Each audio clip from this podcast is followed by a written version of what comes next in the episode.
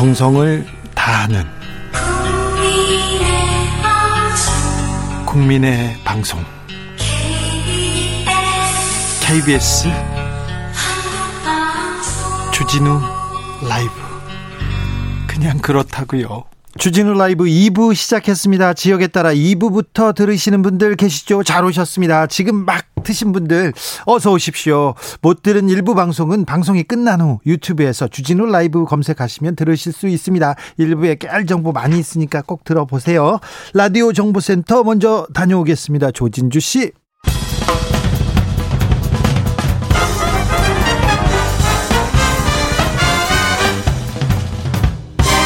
훅 인터뷰 모두를 위한 모두를 향한 모두의 궁금증 흑 인터뷰 추석이 지나고 코로나 확진자가 확 늘었습니다. 다음 주에 확진자가 더 늘어날까 걱정인데요. 어떻게 될까요? 아, 4차 유행은 언제쯤 끝이 날까도 궁금하고요. 일상 회복으로 가는 길은 어떻게 준비하는지도 알아보겠습니다. 이재갑 한림대 강남 성심병원 감염내과 교수 안녕하세요. 네, 안녕하세요. 교수님 어, 코로나 확진자 수가 역대 최대치가 나왔습니다. 현재 상황 어떻게 보고 계신지요? 네, 일단은 그 추석 연휴 전에 수도권에서의 확진자가 좀 많이 늘었잖아요. 네. 그 영향으로 보이고요. 아직 추석의 상황에서 영향은 아직 시작될 때는 아니어서 아이고. 일단은 네, 일단은 추- 다음 주는 추석 영향까지 감안한다면 확진자 범위는 계속 늘어날 수도 있겠다 라고 예상을 하고 있고요. 다만 이제 오늘 확진자 같은 경우는 연휴 기간에 검사를 못 만났던 분들이 어제 대거 이제 검사하시면서 또 약간 좀 그런 부분들도 관여는 하고 있기는 하거든요. 예. 이제 그런 부분까지 감안해서 확진자 숫자를 고민을 해야 될 것 같긴 합니다. 추석 여파가 이렇게 좀 포함된다면 확진자가 더, 늘, 더 늘어납니까? 뭐 그럴 수도 있지 않을까. 특히 저희가 걱정하는 거는 지난주까지가 이제 수도권 중심으로 전파가 됐는데 수도권에 있는 많은 분들이 이제 고향 방문 때문에 비수도권으로 많이 이동을 하셨잖아요. 네. 그래서 다음 주 다다음 주에 비수도권의 상황이 악화될 수도 있어서 좀 그런 부분이 우려되고 있기는 합니다. 막 4천 명을 넘고 그러진 않겠죠.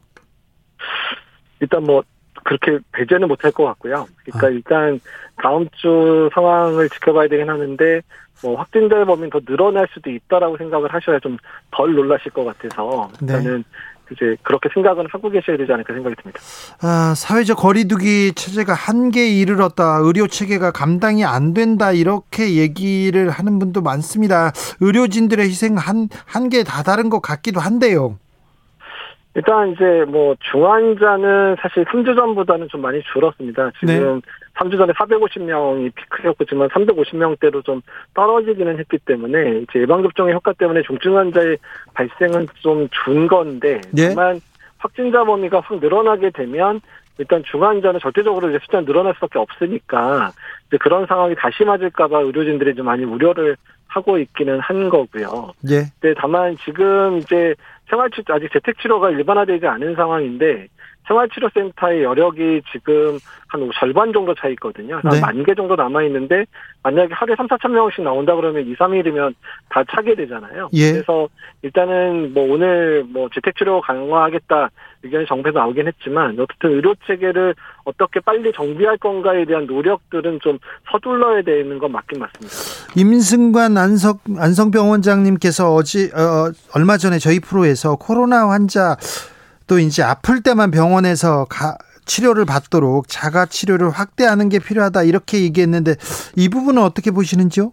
네, 뭐 저도 전적으로 동의를 하고요. 그러니까 예방 접종자들의 접종 완료자들이 늘어나기 때문에 그러니까 돌파 감염되신 분들 같은 경우는 중증 위험률이 상당히 떨어지거든요. 예. 85% 정도 중증 예방 효과가 있다 보니까 그런 분들은 돌파 감염돼도 재택 치료에 큰 문제가 없을 거로 예상을 하고 있고요. 예.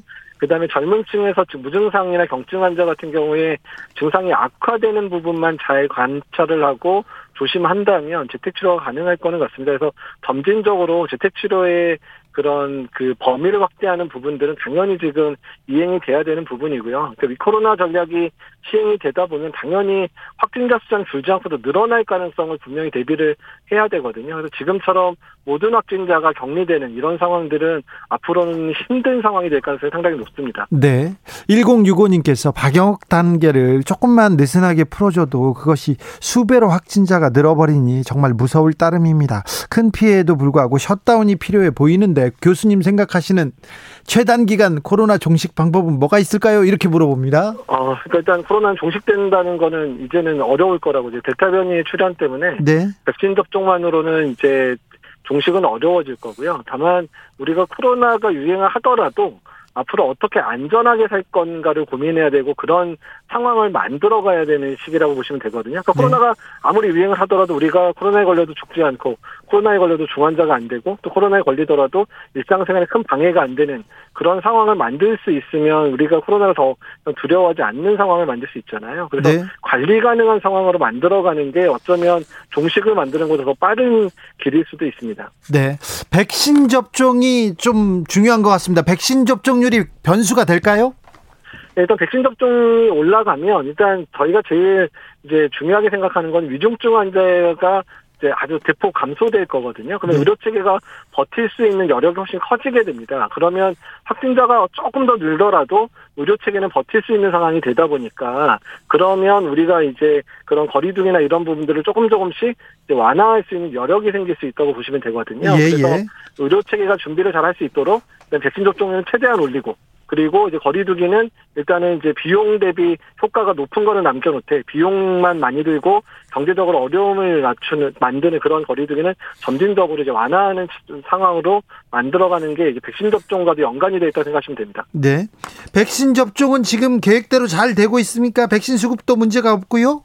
예, 일단 이 백신 수급은 일단은 뭐 화이자나 모더나나 공급을 잘 해주고 있는 상황이고 또 일부 백신 수합으로 인해서 좀 국내에도 백신이 공급 추가로 들어온 물- 물량도 있기 때문에 일단은 어 예정보다 접종 완료자 70% 도달하는 거는 한 2주 정도는 당길 수 있을 정도로 공급은 잘 들어오고 있습니다. 네.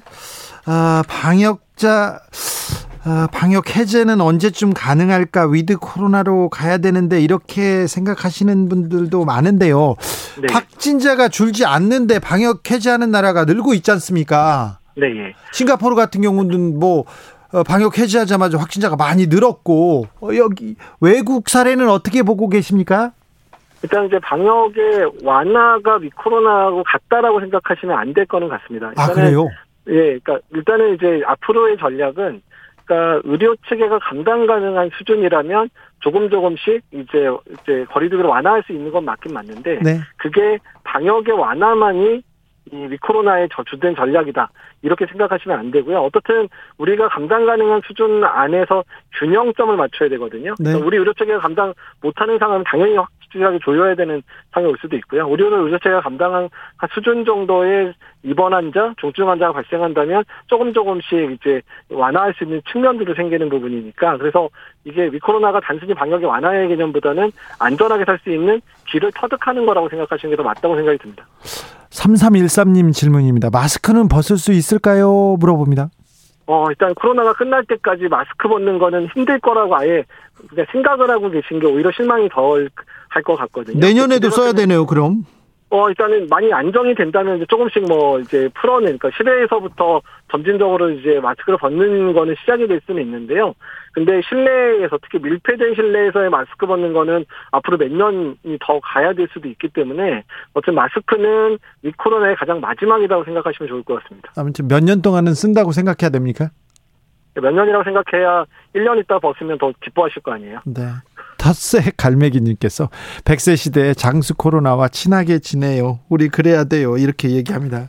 아, with 코로나로 가야 된다 계속 얘기하는데 그 기대 기대하고 기다리는 분들 많습니다. 우리가 그 기로에서 고민해야 할 지점은 뭔가요?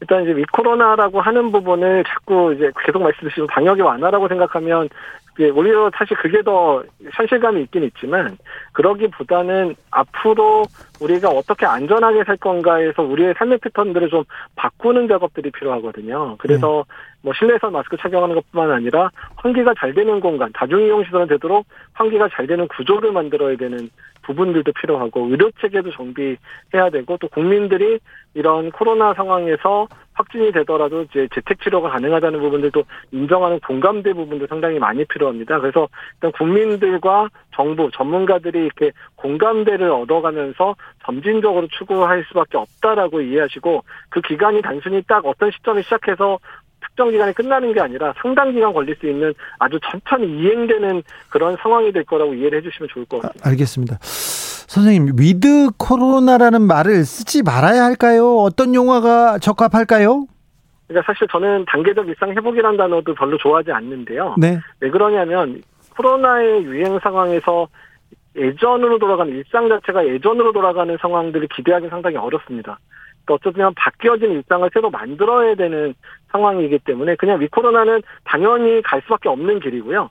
위코로나 안에서 우리가 어떻게 코로나 상황 속에서도 안전하게 살지를 새로 만들어간다. 이렇게 생각해 주시는 게 이 코로나의 진정한 정의라고 생각하시면 좋을 것 같습니다. 알겠습니다. 5622님께서 마스크는 영원히 써야 될 것 같아요. 얘기하시고 조혜숙님은 저는 오늘 KF94 마스크 100장 또 주문했습니다. 그냥 포기하고 마스크 쓸래요. 마스크 쓰니까 감기도 안 걸려요. 그렇죠. 이렇게 생각해야 됩니다. 네. 마스크 쓰고 손 잘 씻고 그러니까 감기 안 걸리고 나, 나 건강하다. 이렇게 생각하는 게 좋을 것 같습니다. 예, 그렇게 생각하시는 게 오히려 1, 2년 동안 정신 건강에 상당히 도움이 될 거라 생각을 하고 있습니다. 네. 또 정신 건강에 좋은 게 뭐 있습니까? 일단은 어떻든 코로나가 지금처럼 유행을 하더라도 네. 우리는 코로나 상황 속에서 우리의 살 길을 분명히 찾을 수 있을 거거든요. 네. 그러니까 그 시기가 멀지 않았다라고 생각하시고 일단 준비하고 노력하면 될 거라고 기대를 좀 해주시면 좋을 것 같습니다. 네. 아, 그게 되나 적당히 적당히 덕질하는 게 님입니다. 이게 그 이름이세요. 네. 근데 아, 예. 어몽 코리나 코로나 어떻습니까? 어몽 코리나 아니 죄송합니다. 조성빈 님 아이들이 요즘 학교 가는 게 아, 확진 소식이 많이 들려서 불안합니다. 초등학교 아이들 접종계 검토되고 있는지 궁금합니다. 초등학교 아이들 걱정이 됩니다. 예, 지금 이제 5에서 11세에 대한 임상 연구가 화이자 백신이 이제 어, 맞춰가는 것 같고요. 이제 미국 내에서 5에서 11세에 대한 허가를 신청할 것 같습니다. 그래서 음. 미국 내 허가가 되면 우리나라 내에서도 이제 그에 대한 이제 그 접종을 할 건지 말 대한 결정을 하게 될 것 같은데 네. 조금 많은 고민들이 좀 필요하거든요. 안전한지 또는 어떤 유익이 있는지 이런 부분들을 잘 비교를 해야 되기 때문에 그 부분들은 올해 말에 내년 초에 결정되지 않을까 특히 초등학생들에 대해서는. 네. 추석 연휴를 마치고 좀 우리가 다시 방역에 대해서 좀 경각심을 가져야 될 것 같습니다. 이를 위해서 국민들께 한 말씀 부탁드리겠습니다. 예, 그러니까 유행 상황이 길어지기 때문에 많이 지치시고 힘드실 거는 아는데 다만 우리가 코로나를 지금까지 잘 이겨내고 버텨오고 있으셨잖아요. 그래서 네. 앞으로의 길이 지금보다는 훨씬 나은 길을 갈 거기 때문에 일단 조금 더 노력하고 함께 용납하고 이해하면서 좀 지내셨으면 좋겠습니다. 지금까지 이재가 발림대 교수였습니다. 감사합니다. 예, 감사합니다. 주진우 라이브 훅 인터뷰 이어가겠습니다. 문재인 대통령이 방미 일정을 마치고 돌아왔습니다. 유엔 총회에서 연설을 했고요. 하와이에서는 전쟁 영웅을 71년 만에 고향으로 모셔오기도 했습니다. 이번 3박 5일 동안의 방미 성과는 무엇인지 알아보겠습니다. 미국 순방길 함께한 박경미 청와대 대변인 안녕하세요. 네, 안녕하세요. 어제 밤에 오셨죠? 네, 어제 밤에 왔습니다. 피곤하시겠습니다. 네, 3박 5일 뉴욕과 호놀룰루의 빡빡한 일정이었습니다. 에, 참모진도 이렇게 힘든데 행사마다 연설하고 또 주도적 발언을 하셔야 되는 대통령 얼마나 힘드셨을까 싶습니다. 네, 이번 순방 그 비행 시간이 35시간이 넘는데요. 어, 뉴욕에서는 잠깐 좀 말씀드리면요. 네. 유엔 총회와 SDG 모멘트 연설, 또 영국, 슬로베니아, 베트남과의 정상회담, 또 화이자 회장, 유엔 사무총장 접견, 언론 인터뷰도 했잖아요. 인터뷰, 네, 맞습니다. 그리고 한미 백신 협력 협약, 또 하와이로 가서는 펀치벌 국립묘지 참배, 독립유공자 유공자 훈장 추서식, 또 한미 유해 상호 인수식, 그리고 서울공항에서 유해 봉환시까지 14개 일정을 소화하는 숨가쁜 시간이었습니다. 네. 올해 대통령 휴가도 못 가셨는데 추석 연휴도 반납하신 거죠. 물론 뭐 저도 마찬가지입니다만. 뉴욕에서 좀 짬은 없었습니까? 뭐 다른데 좀 좀. 아, 뭐 그런 시간이 거의 없었습니다. 그런 시간은 없습니까? 어, 임기 5년 동안 유엔 총회 다섯 번 참석입니다. 유엔의 총회는 계속 개근입니다. 좀. 네, 개근하셨죠. 좀 특별하게 유엔에 의미 를 두시는 건가요? 네, 올해의 경우는 그 남북 동시 유엔 가입 30주년이니까 꼭 가셔야 했죠. 어, 대통령님 출국하실 때 매신 넥타이가 아, 빨간색과 청색 사선이 교대로 있는 넥타이였는데요. 어, 남북 정상이 두 손 맞잡고 유엔 총회에 참석하지는 못했지만 저는 넥타이에 그런 바람을 담으셨다고 생각을 합니다. 예. 그리고 이게 말씀드리고 싶은 건요. 우리 언론이 주로 미국, 일본, 중국과 외교에 대해서만 큰 관심을 보여왔는데 이제는 유엔, 또 G20, APEC, 아세안 같은 다자 외교에도 관심을 가져주셨으면 좋겠습니다. 네, 그렇죠. 네. 네. 그렇죠. 미국만 있는 게 아니죠. 중국만 있는 게 아니고요. 네. 그런데 이번 유엔 총회에는 그 뭐 정상들 많이 가지 않았더라고요. 비대면으로 화상회의로 어, 이렇게 개최됐는데 아, 문 대통령이 현지에 직접 참석한 이유는 뭡니까?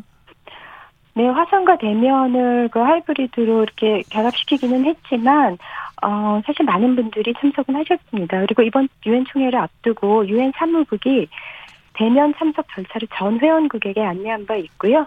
어, 참석 직접 하신 분이 문재인 대통령뿐 아니라 미국 바이든 대통령, 영국 존슨 총리, 또 독일 슈타인마이어 대통령, EU 샤를 미셸 상임의장 등 40여 개 주요국 정상급 인사가 직접 참석해서 대면 긴조 연설을 했거나 하시게 아, 그렇군요. 됩니다. 네. 네.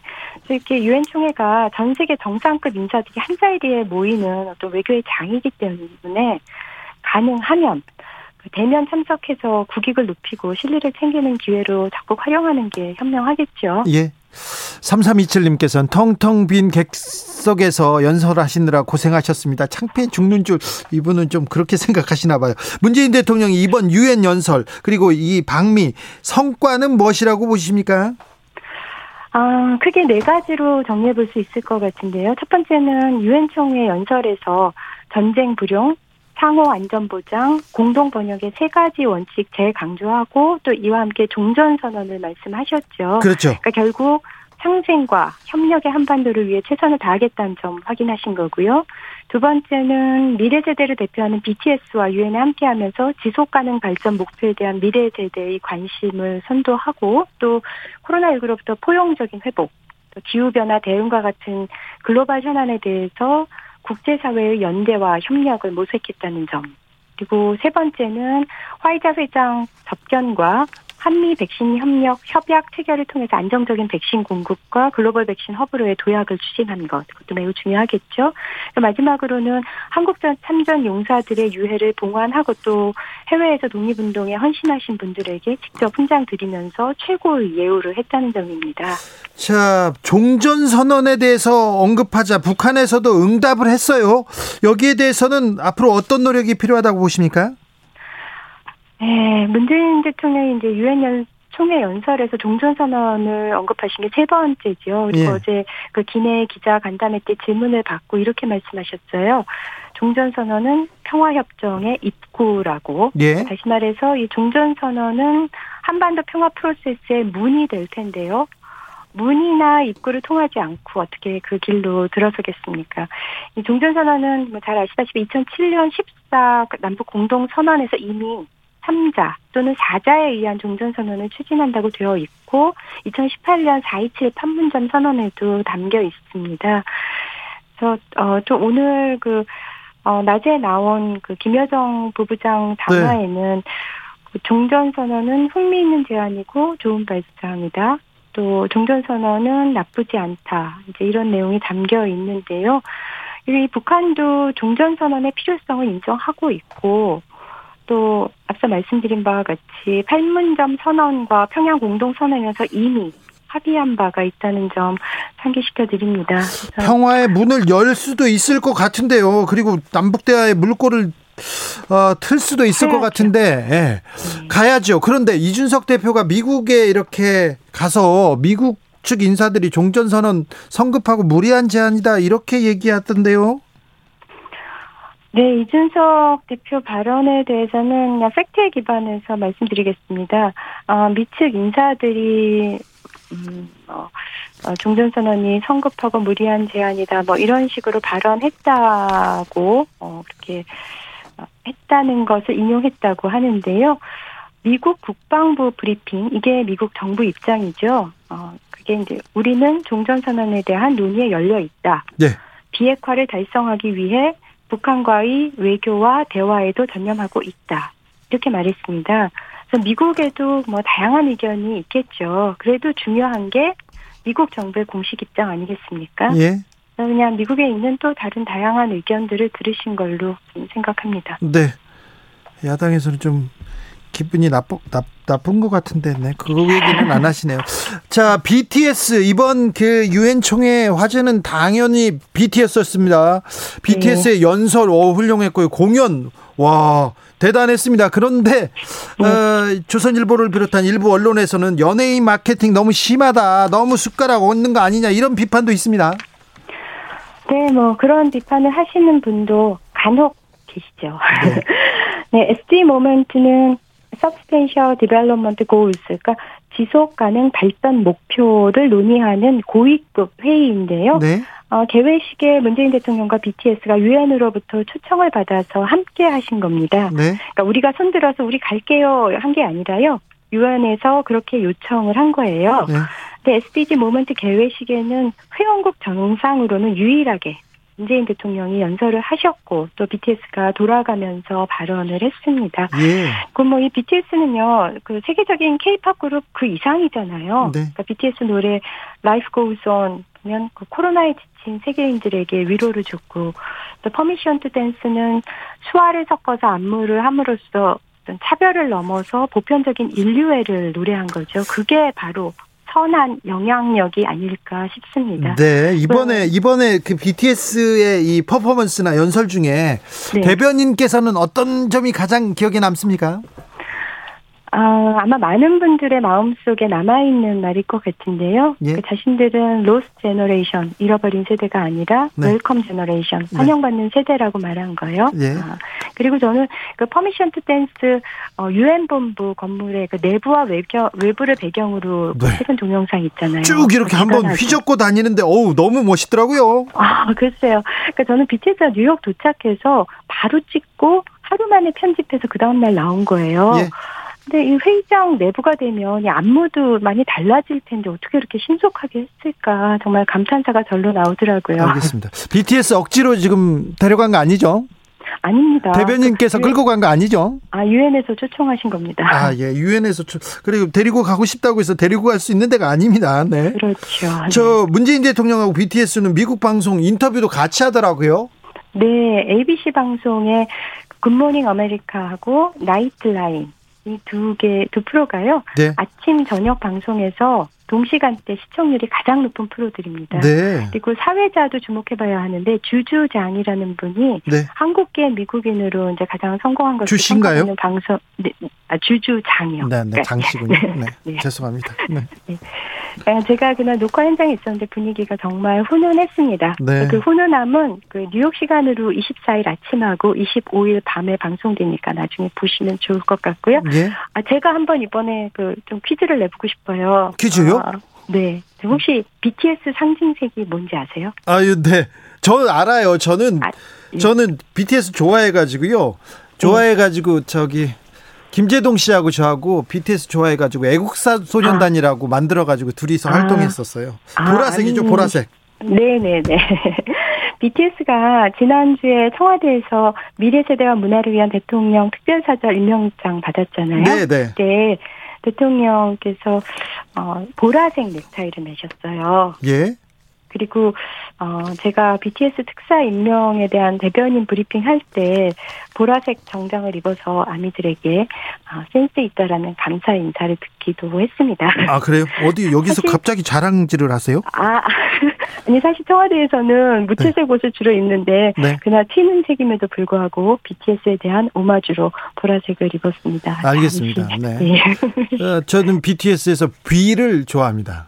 아 그러십니까? 네. 제가 보라해라는 노래 듣지 않습니까? 알겠습니다. 네, 그만할게요. 1333님께서 자랑할 BTS가 있는 게 국격이다 얘기하셨고, 심은정님, 아미가 아닌 저도 BTS의 UN 건물에서 공연 10번 정도 돌려봤어요. 볼 때마다 소름이 쫙, 눈물도 글썽글썽. 정말 감동이었습니다. 그러게요. UN 무대를 가지고 휘젓고 다니는 대한민국의 젊은 세대들, 아우, 자랑스럽기도 했습니다.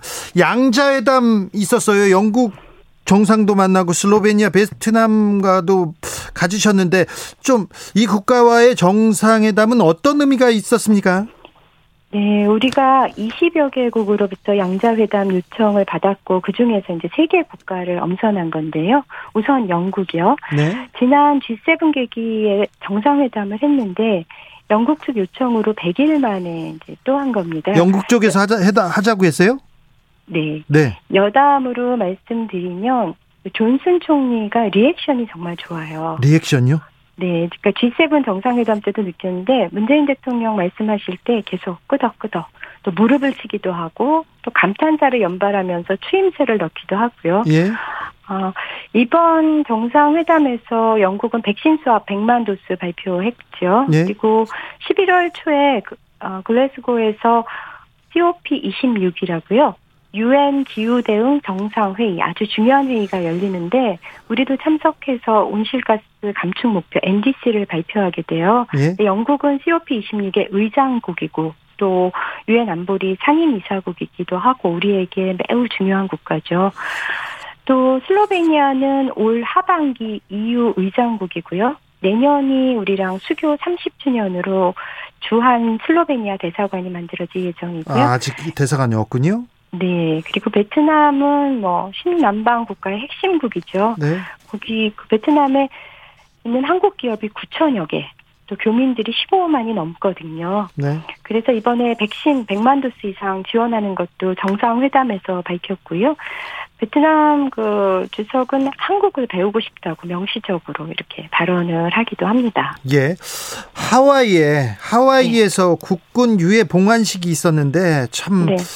근데 궁금해 하시는 분들이 왜 한국군 전사자 유해를 미국에서 가져오는 거 모셔오는 거야 이렇게 얘기하시는 분들이 있습니다. 네, 그러니까 하와이에서 이번에 68분의 분의 유해를 모셔왔는데 네. 이게 이제 어떻게 된 거냐면은 북한에서 미군 유해를 송환할 때 네. 같이 미국에 가시게 된 거였어요. 그렇군요. 네. 네. 네, 감식 결과 한국인으로 밝혀져서 다시 이제 봉환을 한 건데요. 2007년에 발족한 국방부의 유해 발굴 감식단이 있어요. 네. 거기서 한국 전 전사자 유전자 정보를 축적해 왔고요. 네. 그리고 이제 미국에서 확인된 유해의 유전자 정보가 있겠죠. 네. 이두 가지를 대조해서 이제 신원을 밝혀낸 거고 그렇게 확인된 두 분의 유해는 1호기에 모시고 왔다. 알겠습니다. 대변인님 이번에 순방하시면서 순방 같이 하시면서 기억에 남는 순간 있습니까? 뭐 행사 한 순간 한 순간이 다 소중하지만 저는 어, 뉴욕과 호놀룰루 현지 교민들께서 보내주신 열렬한 응원이 기억에 남습니다. 예, 뉴욕 숙소 앞에 그 파란색 풍선 들고 또 아이들은 한복 입고 많은 교민들이 응원을 나와주셨는데요. 그러니까 제 방에서 그분들이 보였어요. 네. 하루 종일 기, 기다리시더라고요. 그분들 그리고- 동원하신 거 아닙니까? 아, 아닙니다. 네, 자발적으로 이렇게 많이 모여주셨고요. 하와이에서도 호텔 앞에 또 펀치볼 국립묘지, 하와이 대학교 가시는 곳마다 많은 분 오셨고요. 네. 그 중에는 한국 교민도 계시지만 태극기를 들고 있는 뭐 베트남 또 하와이 현 지인들도 많았습니다. 그리고 또 하나 어 저한테 감동적이었던 거는요. 공군 전투기가 돌아올 때 어모 비행을 한 건데요.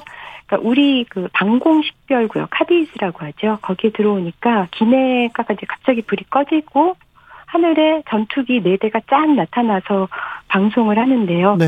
어, 선배님들 이제 잘 모시겠다. 이렇게 든든한 목소리 들으면서 이게 바로 국가구나 하는 생각에 울컥했습니다. 알겠습니다. 하이든님께서 1호기에서 라면 드셨는지 물어봐 주세요. 이렇게 물어봅니다. 아, 라면은 안 먹었습니다, 이번에. 그래 이번엔 안 먹었어요?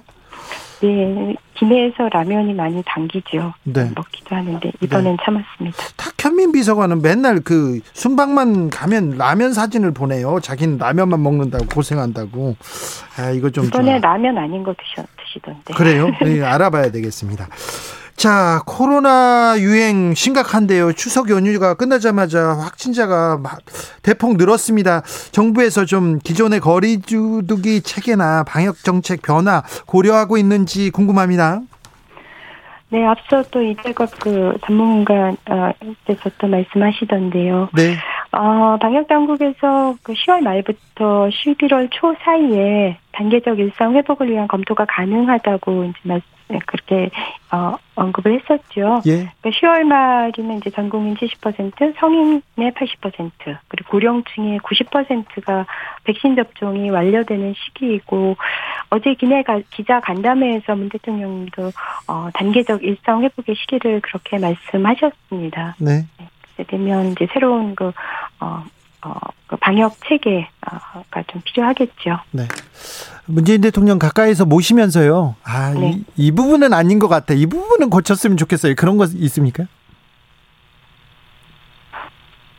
아직까지 발견하지 못했습니다. 아직까지 발. 아 이거 참 모범 답안을 또 준비하셔 놓으셨군요. 당황은 조금 하셨습니다만 조현수님께서 요즘 10대들은 BTS 영상을 보고 유엔이 그렇게 대단한 곳이야 이렇게 얘기한답니다. 아 그렇군요. 10대들은 그렇게 읽고 있군요. 지금까지 박경미 청와대 대변인이었습니다. 네, 함께 해 주셔서 감사합니다. 감사합니다. 네. 교통정보센터 다녀오겠습니다. 김민희 씨. 정치 피로, 사건 사고로 인한 피로, 고달픈 일상에서 오는 피로. 오늘 시사하셨습니까? 경험해 보세요. 들은 날과 안 들은 날의 차이. 여러분의 피로를 날려줄 저녁 한 끼 시사. 추진우 라이브.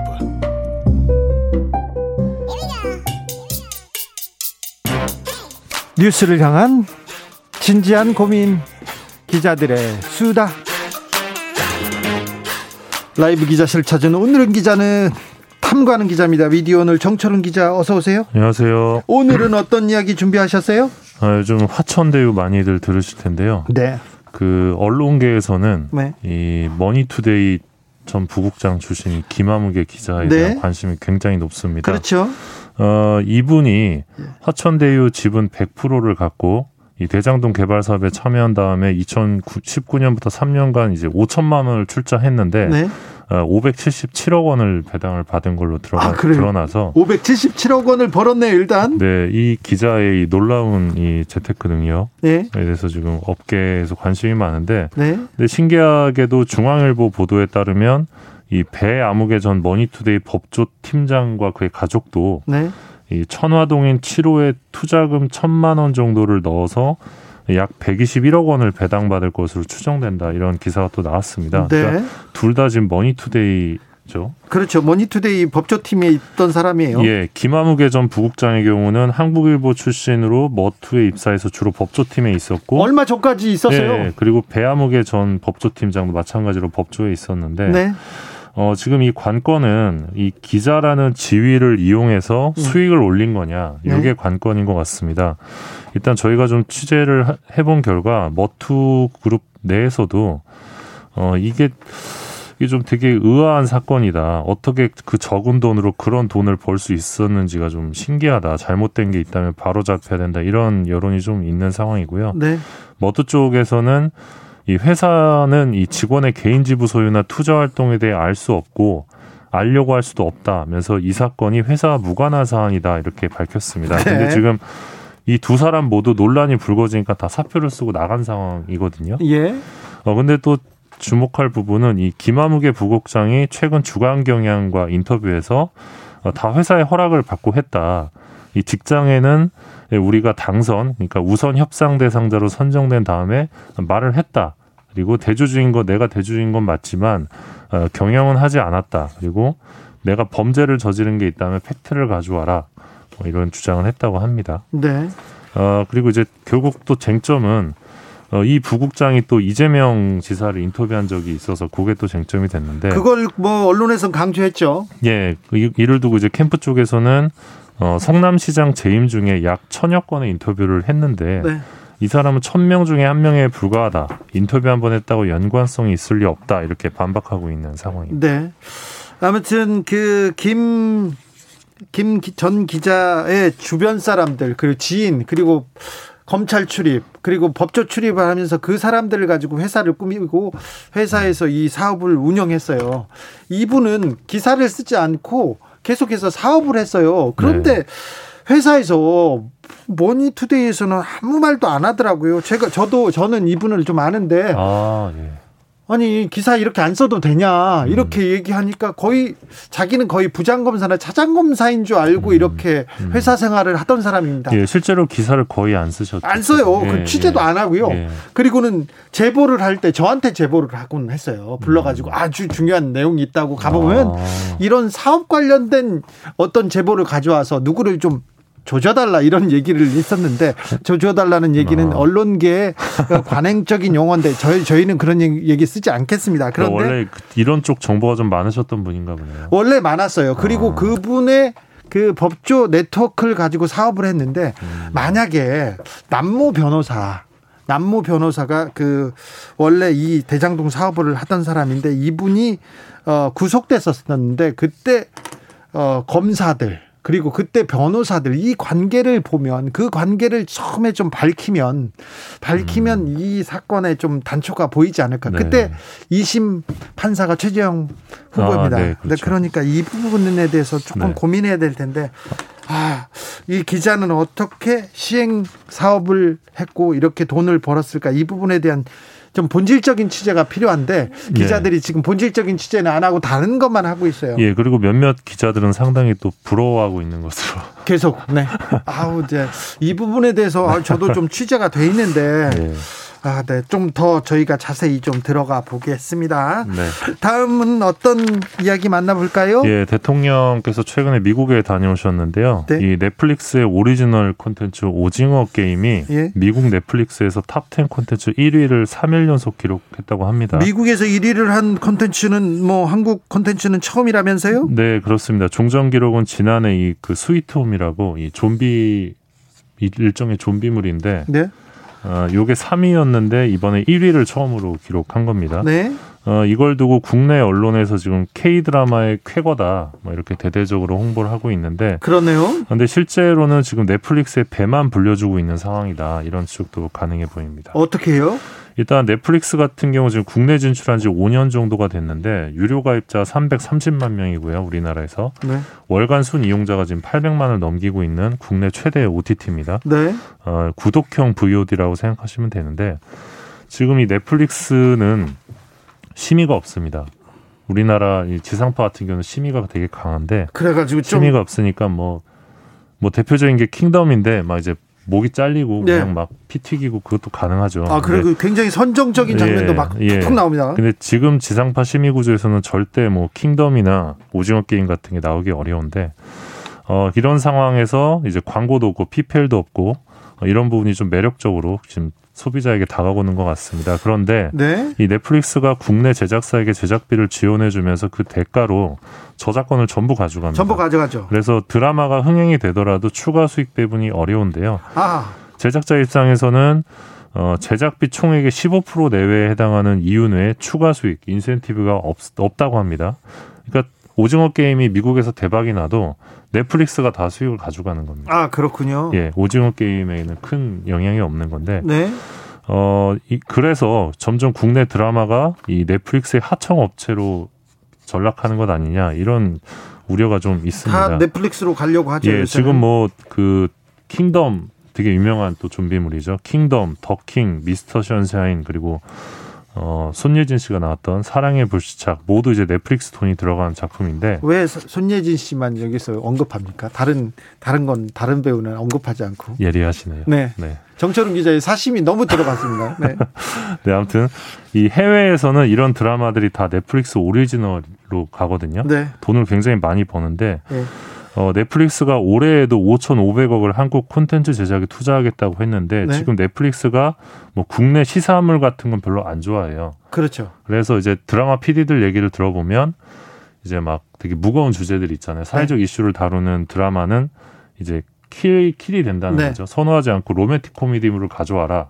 혹은 뭐 장르물을 가져와라 이런다는 거죠. 저도 몇 번 만났는데 어, 시사나 정치물은 말고 드라마로 가시면 안 되겠습니까? 그렇게 얘기하더라고요. 예, 그래서 이런 부분들이 어떻게 보면 좀 국내 그 문화 산업에도 영향을 줄 수 있다 그런 네. 우려가 좀 있습니다. 알겠습니다. 오징어 게임이 선풍적인 인기를 얻고 있고 굉장히 어 뭐라고 해 흥행에 성공했다고 하는데 예. 그 이익은 다 넷플릭스가 네, 가져가고는군요. 해외 자본이 다 먹고 있습니다. 알겠습니다. 다음으로 어떤 이야기 만나볼까요? 예, 국회에서 여야가 언론중재법 개정안 논의를 위한 8인 협의체 막바지 협의 중인데요. 그렇습니다. 오늘과 26일 두 번의 회의만 남았습니다. 네.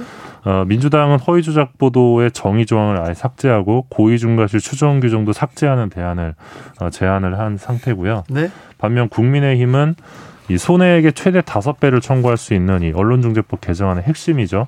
징벌적 손해배상제를 삭제하고 열람 차단 청구권 조항도 삭제하자는 대안을 내놓은 상태입니다. 지금 징벌적 손해배상제를 삭제하면은 뭘 어떤 법안을 만들겠다는 겁니까? 그러니까 사실상 민주당의 법안을 받아들일 수 없다는 의미로 해석을 할 수 있을 것 같습니다. 문재인 대통령도 언론중재법에 대해서 얘기했어요. 예, 오늘 미국 순방 마치고 돌아오는 비행기 안에서 이 언론이라든지 시민단체라든지 국제사회에서 이런저런 문제 제기가 있는데 그런 점들이 충분히 검토될 필요가 있다 이렇게 좀 언론 언론적인 입장을 좀 밝혔습니다. 중재법과 관련돼서 지금 굉장히 그 내용을 내용을 겪고 좀 토론하고 어 조금 시간을 갖는 동안 구- 언론 단체에서도 그런지 어디에서 그랬는지 몰라도 국제 사회에서 문제를 만들어내서 주의 환경을 만들어낸 거는 같습니다. 그래서 어 국제 사회에서도 좀 여론이 좋지 않아요? 예, 뭐 어쨌든 27일 본회의에서 어떻게든 결론이 날 것 같은데 뭐 국제 사회의 우려도 충분히 공감하는 바이지만 과연 국제사회가 또 한국 언론의 상황, 네. 한국 언론 보도 피해자들의 상황은 또 얼만큼 정확하게 알고 있을지 그 부분 그러게요. 그 합니다. 부분은 고, 그 예. 고민이 없는데 자꾸 그런 뉴스만 나와서 조금 이거는 좀 약간 편향적인 거 아닌가 그런 생각도 해봅니다. 5122님께서 오징어 게임 같은 드라마를 넷플릭스 말고 국내 OTT에서 출시하게끔 정부에서 지원을 해야 할 것 같습니다. 얘기하는데 이거 정부가 지원할 일인지는 잘 모르겠습니다. 네. 언론서도 있고 한국에 있는 컨텐츠 제작사도 있고 그런데요. 네. 기자들의 수다 지금까지 미디어오늘 정철운 기자 함께했습니다. 감사합니다. 고맙습니다. 교통정보센터는 어, 안 가고요. 바로 다음 코너로 지나가겠습니다.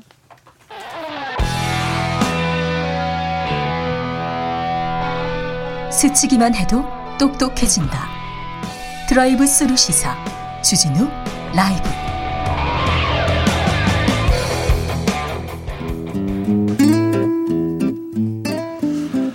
현실의 불이 꺼지고 영화의 막이 오릅니다. 영화보다 더 영화 같은 현실 시작합니다. 라이너의 시사회.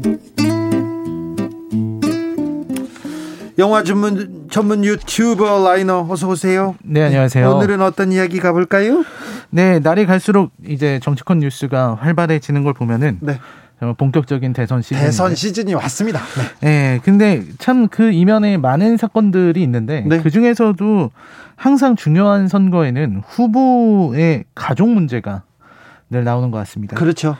뭐 예를 들어서 보통 보통 가- 자녀들 문제가 제일 많은 것 같고요. 네, 뭐 자녀 군대 뭐 네, 아들 군대. 예. 그런 것들이 되게 많아서 네. 이런 어떤 가족들이 저지르는 문제 때문에 어떤 정치인이나 후보가 곤혹을 치르는 일이 많은 것 같습니다. 아 그래요? 네. 근데 이런 시기에 그런 비슷한 얘기를 다룬 제법 어울린다고 생각하는 작품이 있는데요. 그게 바로 이수진 감독의 우상이라는 영화입니다. 그래요. 이수진 감독의 우상이라 조금 생소합니다. 예, 사실 당시에는 좀 화제가 되긴 했었는데 관객을 모으질 못했어요. 그래요. 돈을 많이 썼는데 관객이 한 18만 명 정도 들었기 때문에 알려지진 않은 작품입니다. 네. 이 영화는 되게 어, 새로운 선택을 한 영화이기도 하면서 되게 진지한 영화라서 2시간 24분이나 되는 시간인데 오 길어요. 예, 웃을 틈이 거의 없을 정도로 되게 네. 진지한 이야기를 담고 있습니다. 새로운 선택이라 지금 그 라이너의 말에 좀 관심이 갑니다. 예, 어떤 다양한 상징, 메타포 이런 것들이 있고요. 네. 좀 어려운 영화, 좀 난해한 영화이기도 합니다. 네. 어, 배우들은 이제 한석규 씨 네. 그리고 설경구, 천우희 이렇게 스타 배우들이 등장하고 연기. 잘하는 사람들 모였네요. 네, 그랬는데도 좀 결과가 안 좋았던 그런 작품이었습니다. 자, 영화 속으로 가볼까요? 네, 영화는 굉장히 이 제목이 우상이잖아요. 예. 굉장히 강력한 이미지로 시작을 해요. 네. 바로 광화문에 있는 이순신 동상이 목이 잘린 모습 으로 어. 시작합니다. 오, 그래요? 어떤 사람이 이제 테러를 한 거죠. 예. 그러면서 이제 이야기가 시작이 되는데 주인공이 등장해요. 주인공은 이제 한석규 씨, 구명회라는 이름입니다. 네. 이 사람이 정치인인데요. 네. 지금은 도 의원으로 있는데 네. 굉장히 유력한 사람입니다. 어느 정도 유망하냐면 이제 차기 도지사 선거, 이 사람이 경남도지사 선거에 예비 후보로 나오는데 네. 경남도지사 선거에서 당선이 유력하다. 네. 이렇게 여겨지는 인물이에요. 예. 돈도 많은 사람이고 예. 또 정치적인 이런 수완도 있고 그리고 원자력 발전소 폐지를 주장하는 의원이기도 합니다. 예. 되게 재밌는 설정인데요. 이때 일본에서 돌아온 구명회가 갑자기 아내로부터 다급한 전화를 받습니다. 네. 밖에서 일하고 있는데 빨리 집으로 오라는 거죠. 네. 그래서 밤이 돼서 얼른 집으로 들어갔는데 이제 집안이 난리가 난 겁니다. 예. 차고에 차고가 물바다가 돼 있고 그리고 아들은 그 욕실에 가서 씻고 있어요. 네. 그래서 무슨 일인가 해서 보니까 아들이 사고 쳤구나. 사고를 친 겁니다. 네. 어떻게 사고를 쳤냐면 술을 먹고 그 폭주를 하다가 네. 차를 타고 빠르게 달리다가 사람을 쳐서 사람이 쓰러졌는데 네. 너무 겁이 나니까 네. 트렁크에 그 사람을 싣고 와버렸습니다. 아, 그래요. 그리고 그 사람이 지금 숨을 거둔 거죠. 정치인 아들이 지금 뺑소니를 친 사건이네요. 네, 그렇습니다. 이게 교통사고, 네, 교통사고 살인이죠. 그리고 네. 시체를 가져왔기 때문에 이제 시체 유기, 요것도 되는 건데요. 예. 그러니까 이제 이- 이 아들 이름은 요한인데 네. 요한이 입장에서는 아버지밖에는 어떻게 할 수 있는 게 없는 거죠. 그래서 아버지 일단 시체를 어, 데려왔어요. 자, 피해자는 누구예요? 피해자가 중요한데 피해자가 바로 그 설경구의 아들입니다. 네. 그러니까 중식이라는 이름인데요. 중식은 그냥 평범하게 살아가는 그냥 말 그대로 평범한 사람이에요. 네. 그리고 아들은 되게 어 약간 그 좀 장애가 좀 있었던 것 같습니다. 그런 친구였는데 겨우 이제 결혼시켜서 이제 신혼여행을 간 거였어요. 신혼여행을 갔는데 신혼여행을 갔는데 이제 그 신혼여행지에서 교통사고를 당한 거죠. 예. 그래서 죽은 겁니다. 예. 그런 상황이었는데 이제 명예는 이걸 정면 돌파를 하겠다. 네. 너 그냥 자수해라. 자수하고 그다 그러면 내가 뺑소니로 이거 줄여줄 테니까 네. 자수하자. 네. 자기가 이제 아는 사람들 어떻게 동원하고 이제 아들을 데리고 사과를 하러 옵니다. 아, 네. 네, 중식을 만나서 사죄를 하러 네. 중식한테 정말 어, 정중하게 사죄를 해요. 네. 잘못했다고 네. 고개를 숙입니다. 근데 이 아- 아버지 이 설경구죠 중식은 그 죄송하다는 그 명예를 보고 이 사람도 아들 아버지잖아요. 네. 그러니까 처음에는 막 화가 났는데 그, 그 어떻게 뭐 심하게 하질 못해요. 예. 다만 이제 중식이 궁금했던 건 며느리가 어디를 갔냐는 겁니다. 네.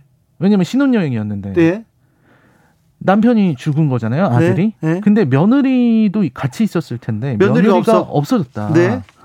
그래서 지금 이게 문제가 생기게 되는 거죠. 근데 예. 마침 그 자리에 있었던 그 요한이죠. 예. 그 아들을 죽인 아들이죠. 예. 그 친구는 설경구 그러니까 중식이 이렇게 막 울고 있으니까 그걸 보고 씩 웃습니다. 아이고. 그러니까 이, 이 사람이 정말 눈이 뒤집혀서 달려들고 막 이런 일들이 벌어지게 되는 거죠. 네. 그래서 요 뺑소니 살인 사건인데요. 여기에서 이제 이야기가 되게 심각하게 돌아가기 시작합니다. 일단은 그 정치인인 명예는 이 사건을 단순 뺑소니로 만들어서 이 살인 사건을 어떻게든 덮으려고 하고 있는 거고요. 예. 그 다음에 중식 입장에서는 이 사건이 어떻게 됐는지를 찾고 싶은 거죠. 알아야죠. 또 며느리는 찾아야 될 거 아닙니까? 네, 그 며느리가 모든 것을 알고 있기 때문에 네. 명예 입장에서는 이제 사람들을 시켜서 아는 이런 해결사 이런 사람들을 불러가지고 며느리를 먼저 찾아라. 네. 찾아서 필요하면 제거해야 된다. 며느리를요? 이 며느리가 모든 걸 알고 있을 테니까요. 예. 그러니까 예를 들어 이런 상황입니다. 그렇죠, 그렇죠. 교통사고가 났는데 네. 분명히 내 남편이 살아 있었는데 네. 저놈이 트렁크에 싣고 가는 바람에 죽었다. 네. 만약 거기에서 겨, 그 구급차를 불렀으면 살았을 텐데 그렇죠. 이런 식의 증언을 하게 되면은 위험해지니까 그렇게 차- 찾아야 된다. 며느리를 찾아야 된다. 네. 그래서 이제 며느리의 행방을 찾는 이런 이야기가 벌어지게 됩니다. 네.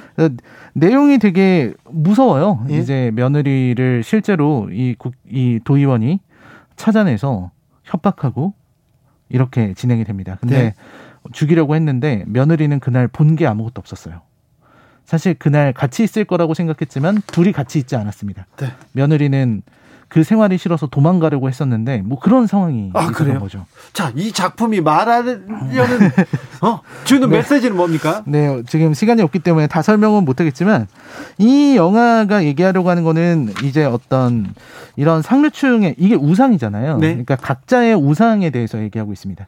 그러니까 아들을 끔찍하게 사랑했던 설경구의 입장에서는 네. 아들에 대한 사랑이 자신의 우상인 거고요. 어, 그렇죠. 그리고 명회는 그 존재 자체가 우상인데 요. 어, 정치적 이상 뭐 이런 것도 있지만 이 제일 중요한 장면이 마지막에 집에서 가스 폭발이 일어나서 네. 명예가 얼굴에 큰 화상을 입어요. 예. 그래서 말을 하지 못하게 됩니다. 네.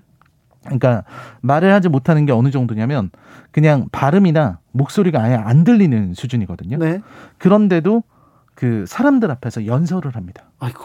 아무도 못 알아듣는데 연설을 하고 사람들은 그 모습에 감동을 받아요. 그래요.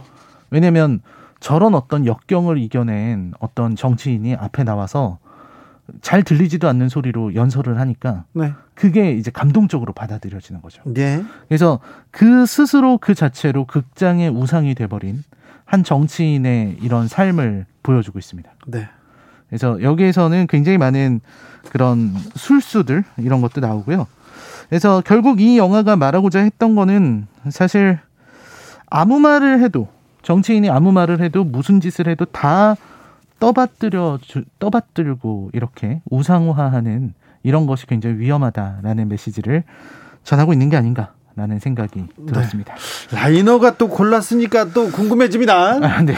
아, 오늘은 라이너가 선택한 이 정치 시즌 시작하면서 어, 선택한 우상 들어봤습니다. 오징어 게임은 어때요? 어때요? 어떻게 평가하십니까? 아, 저는 오징어 게임에 굉장히 비판적인 그래요? 입장입니다. 저는 네. 저도 1편 보다가 뭐 접었어요. 네, 좀 굉장히 아쉬운 부분들이 많았고요. 네. 네, 못 만든 영화, 아, 저- 드라마였다고 생각합니다. 아, 그래요? 네. DP는요? DP는 아주 훌륭했다고 생각합니다. 아, 네. 네. 저도 비슷합니다. 네. 근데 오징어 게임에 왜 전 세계에서 그렇게 열광할까요? 아, 이제 이게 일본식 배틀로얄류, 일본식 어떤 도박 살인 게임의 어떤 reference나 클리셰를 잘 활용해서 이런 장르들이 항상 늘 나올 때마다 인기들이 좀 있거든요. 아, 예. 네, 그런 것 같습니다. 알겠습니다. 크게 평가하지는 않으시고. 아, 예. 아유, 단호한 라이너의 평이었습니다. 어, 영화계에서 라이너가 엄청 단호하다고 독설가라고 막 하더라고요. 아이고, 이렇게 좋으신 분인데, 이렇게 네. 생각합니다. 자, 오늘은 시사회. 아, 오늘의 작품 우상이었습니다. 라이너, 감사합니다. 네, 고맙습니다. 주진우 라이브 여기서 인사드리겠습니다. 어, 오늘 돌발 퀴즈의 정답은 1번이었습니다. 뭐 청약 통장이었죠. 청약 통장 아시죠? 저도 가지고 있는데. 자, 저는 내일 오후 5시 5분에 주진우 라이브 스페셜로 돌아오겠습니다. 아, 주말 잘 보내시고요. 네, 추석 연휴가 끝났으니 그 추석은 이렇게 멀리 떠나 보내셔야 됩니다. 자, 지금까지 주진우였습니다.